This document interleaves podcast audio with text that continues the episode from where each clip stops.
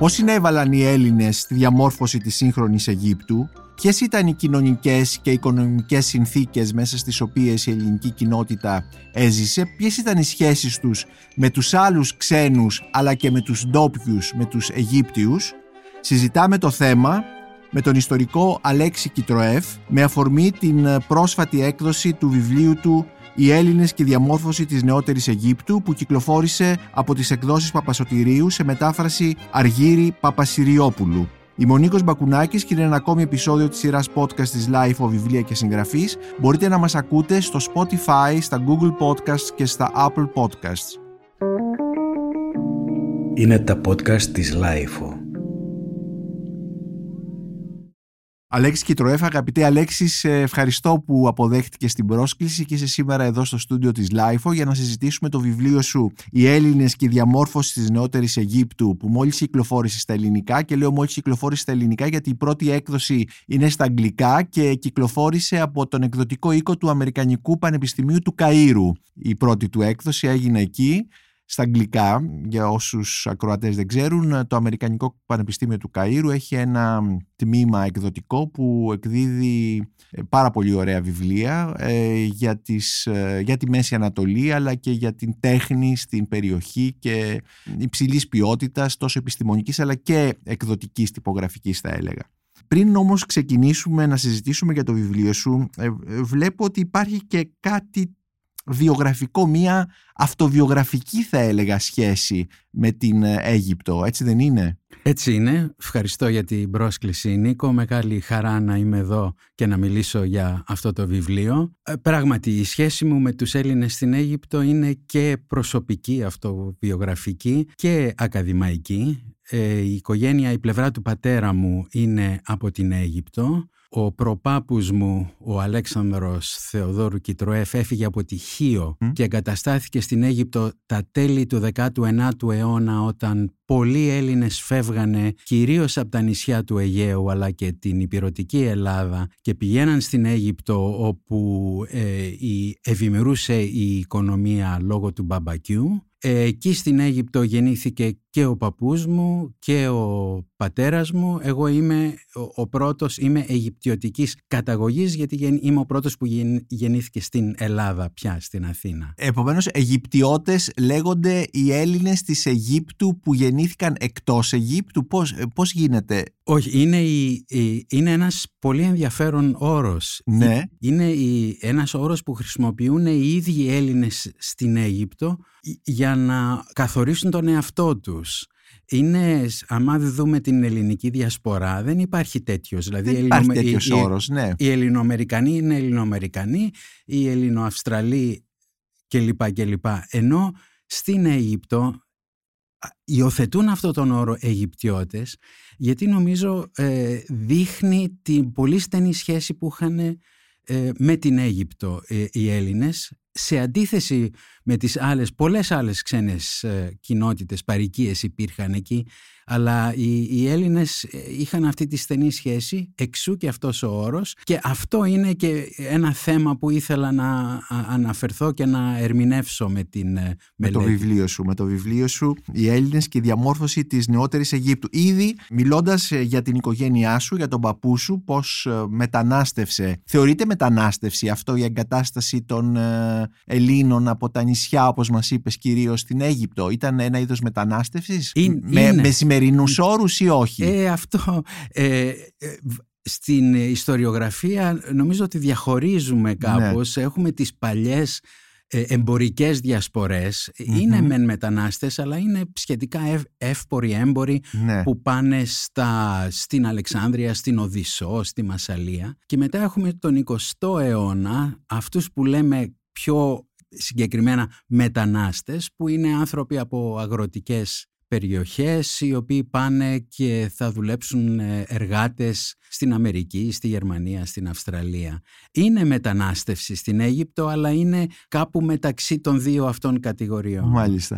Ε, μιλώντας λοιπόν για την οικογένειά σου μας είπες ε, κιόλας ότι έφυγε ο, πα, ο παππούς σου από την Χίο για να εγκατασταθεί ο προπάπος σου για να εγκατασταθεί στην Αίγυπτο όπου άκμαζε το εμπόριο του βαμβακιού και να ασχοληθούν δηλαδή με αυτό το θέμα. Ε, πότε έχουμε μια πολύ άριθμη μετακίνηση μετακίνηση Ελλήνων προς την Αίγυπτο, ποια εποχή; Η πολυάριθμη μετακίνηση και εγκατάσταση Ελλήνων στην Αίγυπτο είναι περίπου στα μέσα του 19ου αιώνα. Αρχικά έρχονται ορισμένοι έμποροι προσκεκλημένοι του Μοχάμεντ Άλλη, του ηγεμόνα της Αιγύπτου, ο οποίος είναι άνθρωπος αλβανικής καταγωγής, ο οποίος είχε ζήσει στην καβαλα και, και στην Καβάλα είχε γνωρίσει ε, Έλληνες εμπόρους. Όταν κατέβηκε αυτός στην Αίγυπτο και Η οποία είναι ακόμη Οθωμανική. Οθωμανική ε, επαρχία. Οθωμανική επαρχία αρχές του 19ου αιώνα αλλά με τοπικά ε, διοικούμενη από Μαμλούκους, μια εθνοτική ομάδα, την οποία όμως εκτοπίζει ο Μοχάμεντ Άλλη με τη βοήθεια ε, Αλβανών μισθοφόρων, γίνεται ηγεμόνας και σιγά σιγά θα κερδίσει ορισμένα δικαιώματα αυτονομίας. Οπότε η Αίγυπτος σε όλη τη διάρκεια του 19ου αιώνα και μέχρι τις αρχές του 20ου είναι μεν τυπικά επαρχία της Οθωμανικής Αυτοκρατορίας αλλά με μεγάλη αυτονομία και το δικό της ηγεμόνα. Μάλιστα. Ο Μοχάμεντ Άλλη καλεί Έλληνες εμπόρους γιατί έχει μια, ε, είναι ένας εξυγχρονιστής, θέλει να εξυγχρονίσει την Αίγυπτο, εξυγχρονιστής με τους όρους του, των αρχών του 19ου αιώνα αλλά θέλει να ενισχύσει το εμπόριο φέρνει ορισμένους Έλληνες και έχουμε μια παρουσία Ελλήνων εμπόρων. Αυτό όμως που θα δημιουργήσει τη μεγάλη μετακίνηση είναι ε, η αύξηση της τιμής του Αιγυπτιακού βαμβακιού, η οποία είναι αποτέλεσμα του εμφυλίου πολέμου στις Ηνωμένε Πολιτείες, γιατί ο, νότ, ε, ο νότος είναι ε, τον, της Αμερικής όπου παράγεται το βαμβάκι και οι βόρειες πολιτείες μες στην εμπόλεμη κατάσταση, αποκλείουν τα λιμάνια του Νότου, δεν μπορεί η Αμερική να, να γίνει εξαγωγή βαμβακιού από, τη, από την Αμερική, οπότε ανεβαίνει η τιμή του, του βαμβακιού και ε, συμπτωματικά έχει ανακαλυφθεί ότι είναι πολύ καλής ποιότητας το βαμβάκι ναι, στην Αίγυπτο. Ακόμη και σήμερα το θεωρούμε πολύ καλής ποιότητας. Ναι. Ακριβώς. Οπότε για ένα μεγάλο διάστημα αναπληρώνει το κενό που είχαν αφήσει οι το αμερικάνικο βαμβάκι στις διεθνείς ε, αγορές και γίνεται θα μπορούμε να πούμε ένα οικονομικό boom ας Μάλιστα, πούμε. δηλαδή κάτι, ε, μια παγκοσμιοποίηση ας πούμε πριν την, ε, πριν την παγκοσμιοποίηση. Και ε, αυτό λοιπόν είναι οι, οι συνθήκες οι ευνοϊκές για το εμπόριο του βαμβακιού που Έλληνες όπως οι χρυσοθύρες πήγαιναν ξέρω και εγώ στην Αλάσκα και τα λοιπά σειραίουν στην Αίγυπτο. Να υποθέσω να κάνουν αυτή τη μεταφορά δηλαδή. Ακριβώς σειραίουν στην Αίγυπτο και επειδή είναι επαρχία της Οθωμανικής Αυτοκρατορίας έχουν ορισμένα προνόμια τις διομολογήσεις τις οποίες υπογράφει η Ελλάδα με την Οθωμανική Αυτοκρατορία τη δεκαετία του 1850, οπότε οι Έλληνες έχουν ορισμένα προνόμια, δηλαδή δεν φορολογούνται τοπικά και δεν έχουν την υποχρέωση να αναμειχθούν στα τοπικά δικαστήρια. Έχουν το, το δικαίωμα οι δικαστικές τους υποθέσεις να λύνονται στα προξενικά δικαστήρια ή στα διεθνή μεικτά. Οπότε έχουμε μια σειρά από αρκετά σημαντικά προνόμια θα λέγαμε και για τους Έλληνες και για τους ε, άλλους ξένους παροίκους. Ε. ε, επομένως έχουμε και ευνοϊκή οικονομική συγκυρία, διεθνή οικονομική συγκυρία αλλά και ε, θα λέγαμε διοικητική, ε, συνθήκες διοίκησης που ευνοούν τους Έλληνες για να εγκατασταθούν εκεί. Ακριβώς. Πρέπει να σημειώσουμε όμως ότι είναι τόση μεγάλη η συρροή των Ελλήνων στην Αίγυπτο ότι δεν είναι μόνο οι έμποροι οι οποίοι απολαμβάνουν και αυτά τα προνόμια αλλά είναι είναι και ε, μικρέμποροι, μπακάλιδες. Θα δημιουργηθεί μια ολόκληρη παρικία εκεί με αστική τάξη, μικροαστική τάξη, ακόμα και εργατική τάξη. Και ε, τα κέντρα τους είναι η Αλεξάνδρεια και το Κάιρο, είναι, ποια, πού, πού εγκαθίστανται οι, οι Έλληνες; Είναι αρχικά η Αλεξάνδρεια, η οποία είναι και το οικονομικό κέντρο. Μπορούμε να σκεφτούμε, ας πούμε, ότι η Αλεξάνδρεια είναι της Αιγύπτου το 19ο αιώνα, είναι σαν τη Νέα Υόρκη. Είναι δηλαδή το οικονομικό κέντρο, ενώ το Κάιρο είναι το προ... διοικητικό κέντρο, η πρωτεύουσα. Ε, πάνε και στο Κάιρο. Έχουμε όμως και ε, ε, άφιξη Ελλήνων στην περιοχή της διώρυγας του Σουέζ. Αυτό είναι μια ξεχωριστή σελίδα στην ιστορία του ελληνισμού της Αιγύπτου γιατί είναι τότε που θα, θα γίνουν οι, θα, θα γίνουν εξκαφές για το, για το Για- κανάλι. για το κανάλι, ίδιο. ναι. Ο, ο Μμμ. γνωστός Φερδινάνδος Ντελεσέψ έχει αυτή Ντελεσέπς, την ιδέα. ναι. Το κανάλι θα ε, εγκαινιαστεί, θα ανοίξει το 1869. Ήδη έχουν βοηθήσει στην διάνοιξη του Έλληνες που έχουν έρθει από τα νησιά του Αιγαίου. Που εργαζόντουσαν ως εργάτες ας πούμε. ε. Οργα... ναι, Ως Ναι. εργάτες και ε, έχοντας ολοκληρώσει τη δουλειά τους επειδή είχαν και κάποια σχέση με είχαν μια ναυτοσύνη γιατί ήταν από, από ε, Νησιά. νησιά άρχισαν, μπήκανε και στις διοικητικές υπηρεσίες αλλά και ως πιλότοι και ως, με τις άλλες ναυπηγικές εργασίες που υπήρχαν γύρω από το κανάλι. Το κανάλι. Μάλιστα υπάρχει αυτή η πολύ ωραία ιστορία ότι ε, οι Κασιώτες, αυτοί από τον, το νησί της Κάσης, ήταν από την Κάσο, την Καστελό, ε, Καστελόριζο, Κάρπαθο, αλλά οι Κασιώτες ήταν το, το μεγαλύτερο κομμάτι. Ε, όταν δημιουργήθηκαν οι πόλεις στο, κα- στο κανάλι δεν υπήρχαν πόλεις, ήταν έρημος. Ανοίχθηκε το κανάλι και δημιουργήθηκαν πόλεις. Ήταν, είναι το Πορτ Σάιντ, η Ισμαηλία και κάτω-κάτω το Σουέζ. Πριν ονομαστούν αυτά τα, αυτές οι πόλεις, ζήτησαν οι Κασιώτες από τον Λεσέψ να ονομαστεί η πόλη στην πλευρά της Μεσογείου, δηλαδή το Πορτ Σάιντ, να ονομαστεί Νέα Κάσος. Και ο Λεσέψ τους είπε, «Ε, κοιτάξτε, ε, εκτιμώ και πάρα πολύ τη συμβολή σας και θα, τι- θα σας τιμήσω ανάλογα, αλλά δεν μπορώ, το, ε, το- η πόλη αυτή πρέπει να ονομαστεί σύμφωνα με τον, το όνομα του, του Χεδίβη της Αιγύπτου που ήταν ο Σαΐντ, απόγονος του ε, Μοχάμεντ Άλι. Δεν μπορώ να το πω νέα Κάσο ε, στην Αίγυπτο. Θα ήταν μια πολύ ωραία έτσι ιστορία. Ναι, να καταπληκτική είχε- ιστορία πάντως έτσι κι αλλιώς. Πότε μπορούμε να πούμε ότι φτάνουν στην ακμή η κοινότητα. Κα- Πόσοι είναι στην ακμή η κοινότητα η ελληνική; Στην ακμή, η, αρ- η ακμή είναι στις αρχές του 20ου αιώνα, είναι Ναι. γύρω στους 120.000 120.000. συνολικά. Είναι ένα πολύ μεγάλος αριθμός. Δηλαδή οι Έλληνες της Αλεξάνδρειας που είναι 80.000 είναι ένα κέντρο ελληνισμού που ανταγωνίζεται και την Κωνσταντινούπολη εκείνη την εποχή. Ε, Νομίζω ότι στις αρχές του 20ου αιώνα δεν υπάρχει στην, στο ελληνικό κράτος πόλη που να έχει 120.000. ε, ακριβώς, Α, νομίζω ακριβώς. ούτε και η Αθήνα πρέπει να έχει Ναι. ακόμη τε- αυτόν τον πληθυσμό. Μμμ. τότε είναι η, η ακμή των Ελλήνων και οικονομικά και δημογραφικά. Ε, βέβαια ωφελήθηκαν πάρα πολύ, υπάρχει ένα κομβικό σημείο στο 19ο αιώνα που είναι το 1882. Η Αίγυπτος έχει καταχρεωθεί ε, σ- στις γαλλικές και ε, βρετανικές τράπεζες με πολύ ψηλά, επι- ε, εξωφρενικά ψηλά επιτόκια. Υπάρχει δηλαδή αυτό το πρόβλημα της κακής διαχείρισης μεν από την Αίγυπτο αλλά και της εκμετάλλευσης από την πλευρά των Βρετανών και των Γάλλων. Δεν μπορεί να ανταποκριθεί στις υποχρεώσεις της και οι Άγγλοι θα επέμβουν. Το 1882 ε- επεμβαίνουν με τον βομβαρδισμό της Αλεξάνδρειας και την κατάληψη της Αιγύπτου το 1882 και αυτό θα φέρει και θα αρχίσει μια περίοδος βρετανικού έλεγχου. Αυτό θα φέρει και μια Που διαφοροποίηση. διαρκεί από ό,τι ξέρω, βλέπω στο βιβλίο σου περίπου 30 χρόνια, έτσι, μέχρι το Ναι. 1914. Μέχρι το 1914 θα συνεχιστεί άτυπα όμως μέχρι και, και τον Δεύτερο Παγκόσμιο Μμμ. Πόλεμο. Μμμ. Και θα υπάρξει και μη- ένας επίλογος γιατί θα διατηρήσουν οι Άγγλοι τον έλεγχο του καναλιού του Σουέζ μέχρι και το 1956.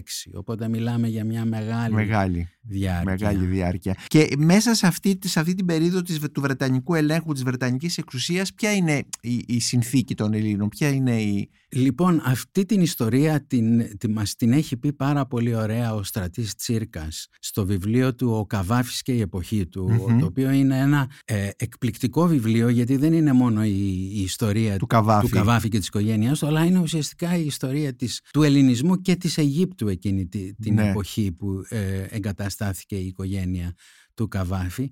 Ο Τσίρκας μιλάει για τους πρωτοκλασσάτους Έλληνες που είχαν καλές σχέσεις με την ε, Αιγυπτιακή αυλή μέχρι το 1882 και μετά μιλάει για τους δεύτερο κλασσάτους, μια νεότερη γενιά εμπόρων οι οποίοι έχουν τις καλύτερες σχέσεις με τους Βρετανούς. Με τη νέα εξουσία. ας πούμε. Ακριβώς. Μμμ. Ναι. Ε, αυτές οι οικογένειες, ε, και σε ρωτάω για το βιβλίο σου, ανοίγει με, με ένα διανεαλογικό δέντρο, των ε, οικογενειών ε, των, των τριών και θέλω να πω θα, θα πω ότι είναι οι τρεις μεγάλες οικογένειες και αμέσως θα αναφέρω και μια-δυο άλλες για να μην ναι. παρεξηγηθώ. Λοιπόν οι Μπενάκηδες. Οι Μπενάκηδες, Χορέμιδες και, Σα, οι, Σαλ, και οι Σαλβάγοι ναι. αυτές είναι οι τρεις μεγάλες οικογένειες αλλά υπάρχουν και άλλες. Είναι οι Καζούλιδες είναι ο Τσανακλής είναι αρκετές άλλες οικογένειες. Οι Καζούλιδες που ξέρουμε την περίφημη Βίλα Καζούλη που είναι στην είσοδο της Κηφισιάς ο Τσανακλής νομίζω ο οποίος ε, όσοι πάμε στην Αίγυπτο και ζητήσουμε κρασί θα δούμε ότι πολλά κρασιά έχουν πάνω την ετικέτα Τσανακλής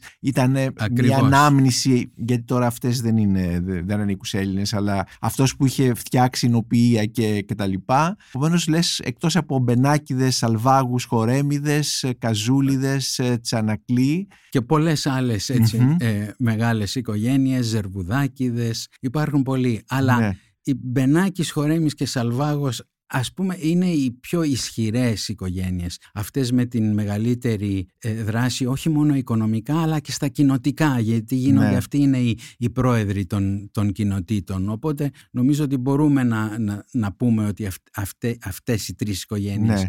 Είχαν την, την ε, πιο μεγάλη εξουσία. Και, και, η σχέση, η δράση τους οικονομική ήταν, ε, ε, περιοριζόταν στην Αίγυπτο ή εξακτηνωνόταν σε, στη Μεσόγειο, στην Ευρώπη κτλ. Οι Μπενάκηδες συγκεκριμένα υπάρχει ένας ξάδελφος των Μπενάκηδων, μια άλλη πλευρά της οικογένειας η οποία έχει εγκατασταθεί στη Νέα Ορλεάνη το 19ο αιώνα. Οπότε υπάρχει μια έτσι, ε, διεθνοποίηση ναι. της οικογένειας Μπενάκη. Ε, ε, αλλά βασικά ο ρόλος τους ήταν η εξαγωγή του μπαμπακιού από την Αίγυπτο στην Αγγλία. Στο, στο, πήγαινε, τα πλοία φεύγανε από την Αλεξάνδρεια και φτάνανε στο Λίβερπουλ και από εκεί πηγαίνανε στα κλωστοϊφαντουργία του Λάνκασάιρ της Βόρειας Μάλιστα. Αγγλίας.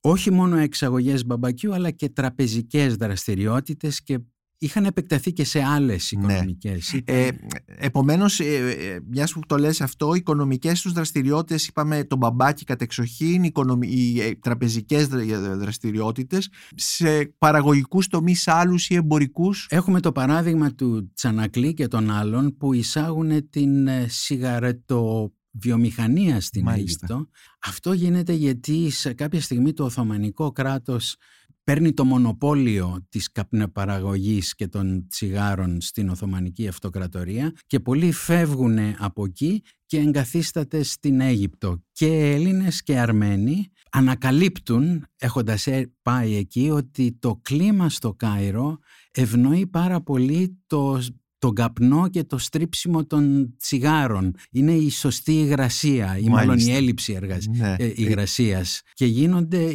και γίνεται το Κάιρο ένα από τα κέντρα της ε, καπνοβιομηχανίας. Καπνοβιομηχανίας. Πολλές πάλι ο Τσανακλής, ε, ε, Κυριαζής, Μελαχρινός. Μελαχρινός, ναι, ναι. Ε, Παπαθεολόγος. Ε, πολλές τέτοιες οικογένειες και έχουμε έχουμε ορισμένα τεκμήρια που έχουν μείνει, γιατί εκεί το χαρμάνι που κάνανε ήταν ήτανε, ε, βασικά από την, ε, Οθωμανική, από την Ανατολία και τη Μακεδονία. αυτά τα χαρμάνια και είχαν κατασκευάσει ένα μείγμα το οποίο είχε ε, αποκτήσει διεθνή φήμη. Ήταν το λεγόμενο Αιγυπτιακό τσιγάρο, the Egyptian cigarette, το οποίο ήταν παγκόσμιας φήμης ως πολυτελές ναι. είδος. Μερικές από αυτές τις εταιρείες είχαν και παραρτήματα στη Γερμανία και ακόμα και, στις, και στη Βοστόνη έχει και ο, ο Τσανακλής. Αυτό θα εκλείψει στο δεύτερο παγκόσμιο πόλεμο που θα μπουν οι αμερικανικές εταιρείες και θα προσπαθήσουν να προωθήσουν το χαρμάνι της Βιρτζίνια, το οποίο είναι το πιο ξανθό ας ναι, πούμε. Ναι. Αλλά μέχρι το δεύτερο παγκόσμιο πόλεμο υπερισχύει αυτό το τσιγάρο, το αιγυπτιακό και επειδή είναι πολυτελείας κατασκευάζεται και πουλιέται σε μεταλλικά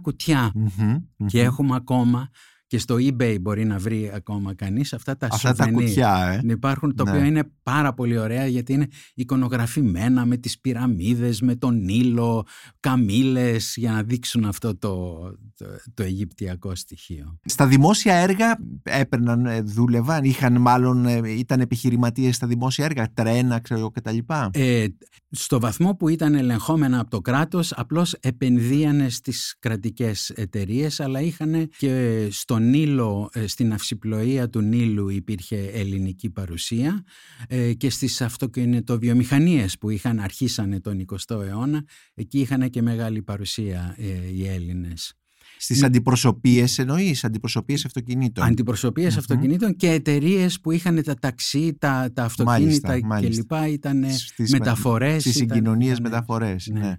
Ζούσαν σε συνοικίες ε, οι οποίες κατά κάποιο τρόπο ήταν αμυγός ελληνικές ή ήταν ας πούμε εκεί που μέναν όλοι οι ξένοι και οι διεθνείς συνοικίες στο Κάιρο και στην ε, Αλεξάνδρεια; Στην Αλεξάνδρεια υπήρχε μια συνοικία η οποία λεγόταν Καρτιέ Γκρέκ η ελληνική συνοικία και εκεί ήταν τα μεγαλύτερα σπίτια, εκεί ε, έμενε η μεγαλοαστική τάξη, εκεί έμεναν ο, ο Σαλβάγος, ο Μπενάκης ναι. και, ο, και ο Χορέμης, ε, αλλά οι, οι Έλληνες υπήρχαν και στις επόλοιπες ε, περιοχές της Αλεξάνδρειας και μια, ουσιαστικά είναι μια πόλη δίπλα στην Αλεξάνδρεια, η Ιμπραημία, η οποία ήταν ας πούμε Ελληνούπολη ναι. Ε, σε μεγάλο βαθμό. Και στο Κάιρο είχαν τις δικές τους συνοικίες και στις ε, πόλεις του, της Διόρυγας ήταν συγκεντρωμένοι ε, οι Έλληνες. Ε, πώς θεωρούσαν τους Έλληνες σε σχέση με τους άλλους Ευρωπαίους, οι άλλοι Ευρωπαίοι τους Έλληνες αλλά και οι Αιγύπτιοι ας πούμε τους Έλληνες, πώς τους έβλεπαν;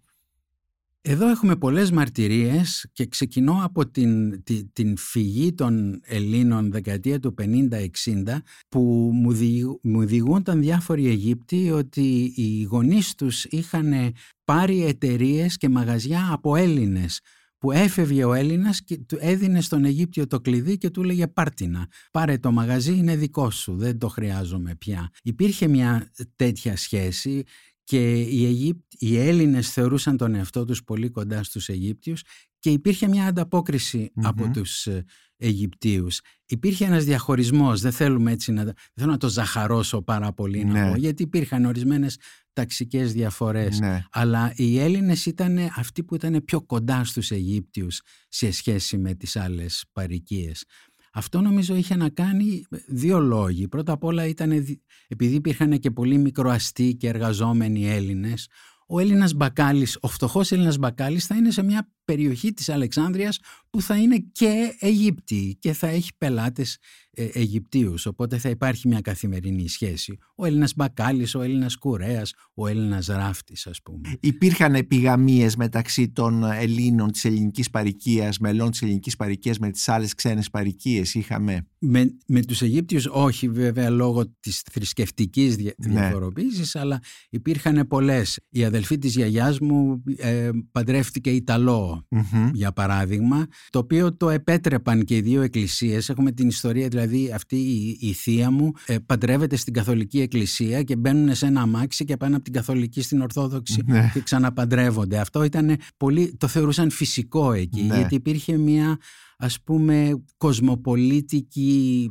ενότητα, μια ναι, οντότητα ναι, κοσμοπολίτικη που ναι. θεωρούσαν ότι ανήκαν όλοι σε αυτήν και είχαν στενές σχέσεις. Ε, είπαμε ότι η ελληνική παροικία στην ακμή της ε, αριθμούσε περίπου 120.000 ανθρώπους. Οι άλλες μεγάλες παροικίες ποιες ήταν; Οι άλλες μεγάλες παροικίες είναι οι, οι Ιταλοί, οι οποίοι ήταν ας πούμε 80.000, 60 στην, στην ακμή της ε, Ιταλικής. Υπήρχαν οι Βρετανοί, οι οποίοι ήταν και, είχαν και σχέσεις, ήταν Βρετανοί έμποροι αλλά και διοικητικοί και στρατιωτικοί βέβαια γιατί υπήρχε αυτός ο έλεγχος των Βρετανών. Υπήρχαν Γάλλοι, υπήρχαν ε, Βέλγοι και υπήρχαν και πολλοί Σύριοι οι οποίοι είχαν πάει και από, την, ε, δηλαδή από τη Μέση Ανατολή. Mm-hmm. Βεβαίως φαντάζομαι ότι θα πρέπει να υπήρχε και μια ισχυρή εβραϊκή κοινότητα, έτσι δεν είναι; Υπήρχε μια πολύ ισχυρή εβραϊκή κοινότητα η οποία ήταν ε, και από τη Συρία και από την Βρετανία και από τη Γαλλία.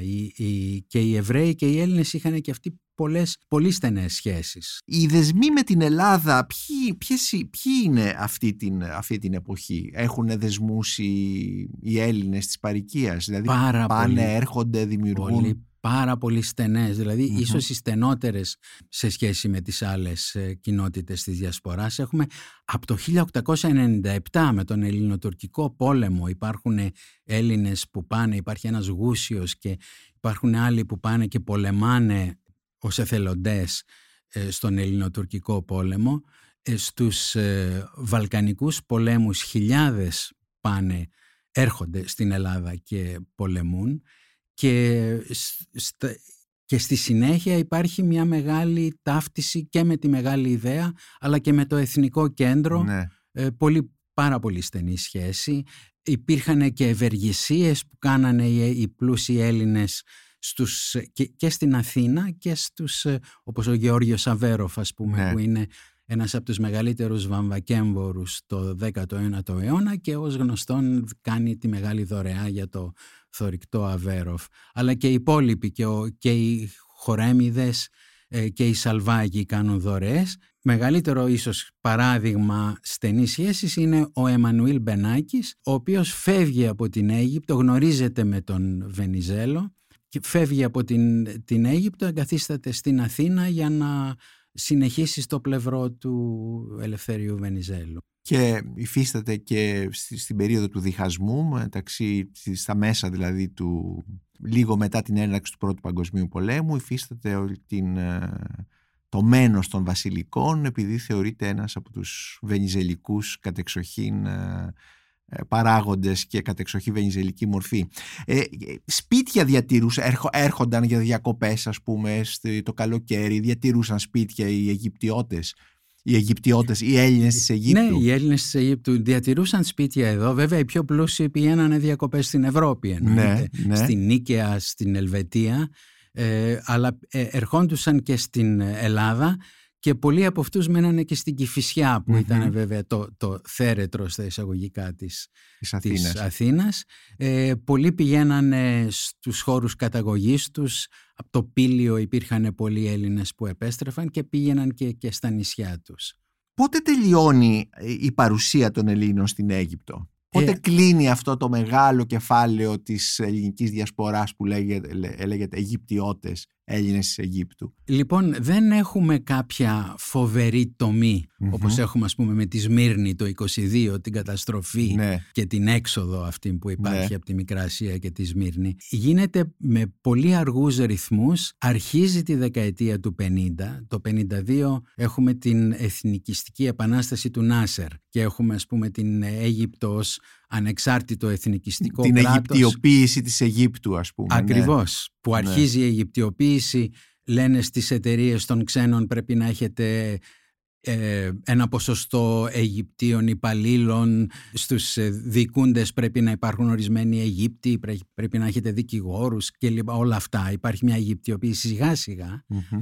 Το 56 ε, με την κρίση του Σουέζ διώχνει ο Νάσερ τους Βρετανούς και τους Γάλλους γιατί, και τους Εβραίους γιατί η Βρετανία, η Γαλλία και το Ισραήλ είχαν ταχθεί κατά της Αιγύπτου στη διάρκεια της κρίσης του Σουέζ. Η κρίση ήταν γιατί ο Νάσερ ήθελε να εθνικοποιήσει το κανάλι. Η, η Ελλάδα όμως στέκεται στο πλευρό και οι Έλληνες στο πλευρό του Νάσερ οπότε δεν τους διώχνει εννοείται αλλά δημιουργείται ένα κλίμα που φαίνεται στον ορίζοντα μια σταδιακή Αιγυπτιοποίηση και δεν βλέπουν ότι έχουν μέλλον, Μέλλον. πια στην Αίγυπτο και αρχίζουν και φεύγουν. Το 58 λαμβάνονται ορισμένα μέτρα και το 61 πια ο Νάσερ το γυρίζει, αν το πω έτσι λαϊκά, από εθνικιστής, γίνεται σοσιαλιστής και αρχίζει και εθνικοποιεί τα πάντα. Ήδη είχε εθνικοποιήσει τον μπαμπάκι και είχαν φύγει πλούσιες οικογένειες, αλλά είχε, αρχίζει και εθνικοποιεί και άλλες εταιρείες, ε, βιομηχανικές και άλλες που ανήκαν στους Έλληνες και φεύγουν πια. Και φεύγουν ε,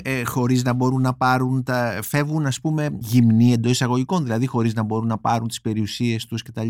Πώς έρχονται Ε, στην Ελλάδα δηλαδή; Τους επιτρέπουν να, να, πάνε τα, να πάρουν τα έπιπλά τους, δηλαδή Μμμ. τα θέματα του... ε, τα, Τα κινητά, τα ας πούμε, κινητά, ναι. τα ακίνητα εννοείται οι αποζημιώσεις δεν είναι ε, ικανοποιητικές ε, και τα χρήματα όσοι δεν είχαν προβλέψει να έχουν χρήματα στο εξωτερικό χάνουν μεγάλο μέρος των, Ναι. ε, μεγάλο μέρος των ε, περιουσιών τους. Ε, υπήρχαν ορισμένες έτσι ελαστικές καταστάσεις, δηλαδή εγώ θυμάμαι ε, είναι η ιστορία της οικογένειας που η γιαγιά μου που είχε ήδη έρθει στην, ε, στην Αθήνα μπήκε σε, μια, σε ένα κουραζιερόπλιο και έφτασε στην Αλεξάνδρεια. Επισκέφτηκαν το κουραζιερόπλιο οι αδελφές της που είχαν μείνει στην Αίγυπτο φορώντας όλα τα κοσμήματά τους. Μμμ. Κατέβηκαν στην καμπίνα, βγάλαν τα κοσμήματα ανέβηκαν, κατέβηκαν, μπήκαν, επέστρεψαν στην Αλεξάνδρεια και έφυγε η γιαγιά μου με τα κοσμήματα. Με τα κοσμήματα. Γινόντουσαν τέτοια πράγματα. Ναι. Ε, υπήρχαν πάρα πολύ αυστηροί έλεγχοι στα τελωνία. Ε, υπήρχε μια δυσκολία στο να βγάλεις έτσι, τέτοια περιουσία. Ναι, ναι. Ε, βεβαίως ε, η, η Αίγυπτος, οι Έλληνες της Αιγύπτου και η παρικία αυτή, οι Αιγυπτιώτες ε, σήμερα ε, είναι ένα κομμάτι της διασποράς και τα λοιπά αλλά ταυτόχρονα είναι και μια ζωντανή αν θες μνήμη κυρίως μέσα από τη λογοτεχνία και ιδιαίτερα μέσα από τον Καβάφη αλλά και τον Τσίρκα. Είναι σπάνιο αυτό σε μια διασπορά, οικονομική κυρίως, να έχεις αυτή την μια τέτοια λογοτεχνική άνθηση γιατί δεν ήταν μόνο αυτή, αυτά τα δύο ονόματα που, ε, που τα ξέρουμε όλοι αλλά ήταν ε, περιοδικά πολλά, εφημερίδες ε, υπήρχε δηλαδή μια πνευματική ζωή πολύ μεγάλη είναι όντως εντυπωσιακό και είναι και μια εξαίρεση mm στο χώρο της διασποράς που ακριβώς υπερισχύει έτσι, η εμπορική νοοτροπία. Και στην Αίγυπτο έχουμε ε, λογοτεχνικά περιοδικά ε, νέα γράμματα, γράμματα ζωή, εφημερίδες όπου θέλουν Έλληνες λογοτέχνες και συγγραφείς να δημοσιεύουν εκεί για, για λόγους πρεστής. Και ναι δεν είναι μόνο ο Καβάφης και ο Τσίρκας είναι πολλοί άλλοι συγγραφείς και ποιητές που υπάρχουν. Υπάρχει μια πνευματική ζωή, υπάρχουν πολιτιστικοί σύλλογοι, ο Πτολεμαίος της, της Αλεξάνδρειας και αυτό νομίζω δείχνει ότι ακριβώς οι Έλληνες είχαν δημιουργήσει μια μικρή Ελλάδα στην Αίγυπτο. Δεν ήταν εκεί μόνο για οικονομικούς λόγους. Αισθανόντουσαν κατά κάποιο τρόπο σπίτι τους και είχαν αναπτύξει και μια ανάλογη κοινωνική και ναι. πολιτιστική ζωή. Ναι. Και συνέβαλαν και στα ελληνικά γράμματα κατά κάποιο τρόπο. Βεβαίως, βεβαίως. Και βέβαια αναφέρουμε όλοι τον Καβάφη και είναι η προεξέχουσα φυσιογνωμία, αλλά είναι ο Καβάφης, υπήρχε και ένας ολόκληρος κύκλος γύρω από τον Καβάφη και άλλους. Ε, και το άλλο ενδιαφέρον ενδιαφέρον ε, είναι ότι αυτή η παροικία ε, ουσιαστικά ήταν ε, ε, δυνάμει ένα πολύ σημαντικό κοινό για την ελληνική τέχνη, κυρίως για θειάσους που ταξίδευαν εκεί, που δίναν παραστάσεις και κάποια στιγμή ε, η Αίγυπτος έγινε και το κέντρο μιας κινηματογραφίας ελληνικών ταινιών. Ο, Κακο, ο Κακογιάννης ας πούμε γύριζε στα στούντιο στην Αίγυπτο. Ναι, Γυρίζει, γυρίζει τις ταινίες γιατί είναι και πιο φτηνά και πιο εύκολα να γίνουν στην Αίγυπτο και υπάρχουν οι εγκαταστάσεις και το θέατρο. Υπάρχει, κοιτάζει κανείς τις ομογενειακές εφημερίδες, τον ταχυδρόμο της Αλεξάνδρειας, το φως του Καΐρου, συνέχεια ε, ανακοινώσεις, διαφημίσεις ότι ναι. φτάνει ο τάδε της ε, του ενός και του άλλου, Κοτοπούλη, Βεάκη, όλα ναι. τα μεγάλα ονόματα. Είναι, είναι σαν να είναι ουσιαστικά ένα, μια επαρχία της Ελλάδας. Όπου περιοδεύουν και εκείνοι και ένας σταθμός της ε, περιοδίας τους, ας ναι, πούμε. Και αυτό συμβαίνει σε όλο το πρώτο μισό του 20ου αιώνα. Είναι ένα ναι, τεράστιο. Ναι, και συνεχίζει μέχρι και τη δεκαετία του 50 τουλάχιστον. Έχει μελετηθεί η... Εσύ είσαι ένας από τους κατεξοχή μελετητές ε, της... Ε, και επίση θα πρέπει να πούμε στους ακροατές ότι είσαι και ένας από τους ιστορικούς του ποδοσφαίρου και έχεις ασχοληθεί ιδιαίτερα ε, με τον Παναθηναϊκό είσαι ένας ιστορικός του Παναθηναϊκού εκτός από ο παδός έχει ερευνηθεί σε όλο της το εύρος και σε όλες αυτές τις πτυχές η παροικία αυτή η ελληνική παροικία της Αιγύπτου; Ε, υπάρχουν ε, πολλές μελέτες γύρω από τη, τους Έλληνες στην Αίγυπτο αλλά είναι το θέμα τόσο ευρύ που νομίζω ότι υπάρχουν πάρα πολλά θέματα ακόμα που αναφερθήκαμε στον αθλητισμό. Ναι. Ε, υπάρχουν μελέτες της Μαρίας Κουτρουμπάκη για τον αθλητισμό στο Κάιρο ε, παράδειγμα και έχουμε ας πούμε ένα, ε, ο αθλητισμός μας δείχνει και βέβαια και την κοινωνία στην Αίγυπτο. Έχουμε παράδειγμα δηλαδή ότι στο Κάιρο φτιάχνουν ένα σύγχρονο στάδιο τέλη της δεκαετίας του 1940 που ήδη έχει αρχίσει η σταδιακή ναι. Αιγυπτιοποίηση και όμως οι Έλληνες αισθάνονται ότι θα μπορέσουν να παραμείνουν εκεί. και έχουν αυτό το μεγάλο στάδιο έρχεται ο Απόστολος Νικολαίδης στα εγγένεια έρχονται ε, αθλητικοί παράγοντες Απόστολος Νικολαίδης του Παναθηναϊκού, του, Παναθηναϊκού ναι. ως πρόεδρος του ΣΕΓΑΣ ναι. ε, ποδοσφαιρικές ομάδες μαζί και ο Παναθηναϊκός παίζουν στην Αίγυπτο αγώνες σε κατάμεστα στάδια. Ε, οι πτυχές τώρα που δεν έχουν ερευνηθεί ακόμα Ε, υπάρχει μια πολύ ωραία μελέτη του Άγγελου Νταλαχάνη για την έξοδο συγκεκριμένα από την Αίγυπτο ε, αλλά υπάρχουν τα θέματα όπως, ε, όπως ο ρόλος των, των γυναικών ας πούμε, που είναι ένα θέμα που όπως ξέρουμε ε, η, ιστοριογραφία τώρα προσπαθεί να ναι. ε, καλύψει. Του φίλου των γυναικών και τα λοιπά. Όλα τα θέματα δηλαδή είναι, ε, υπάρχουν αυτές οι δυνατότητες. Υπάρχει εδώ στην Αθήνα το αρχείο του, του ΕΛΙΑ, του Ελληνικού Λογοτεχνικού Ιστορικού Αρχείου που ξεκίνησε ο Μάνος Χαριτάτος που τα έφερε με τον πατέρα του τον Δημήτρη πολλά βιβλία και αρχεία εδώ στην Αθήνα και μετά ο Θήμιος Σουλογιάννης με τη βοήθεια της Ακαδημίας έφερε πάρα πολλά αρχεία. Οπότε έχουμε ένα, έχουμε ένα μπλούτο δηλαδή μένουν να γίνουν πάρα πολλές να γραφούν πολλά βιβλία. Αυτό, για αυτό το βιβλίο τώρα που, που γράφουμε είναι μια επισκόπηση. Δηλαδή ναι. είναι, είναι, ένα, είναι μια έτσι ματιά πολύ γενική και ελπίζω ότι θα βοηθήσει και θα ερεθίσει νέους ερευνητές να πιάσουν αυτές τις πλευρές. Ναι, τα κατά μέρου θέματα.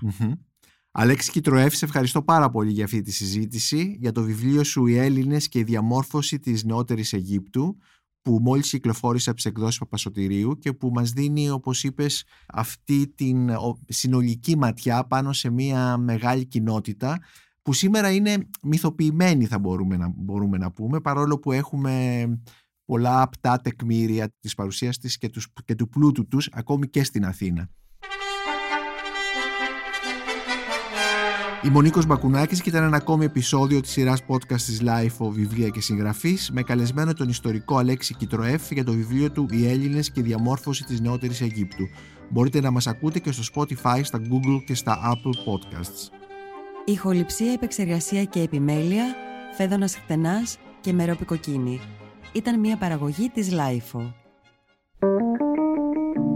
Είναι τα podcast της LiFO.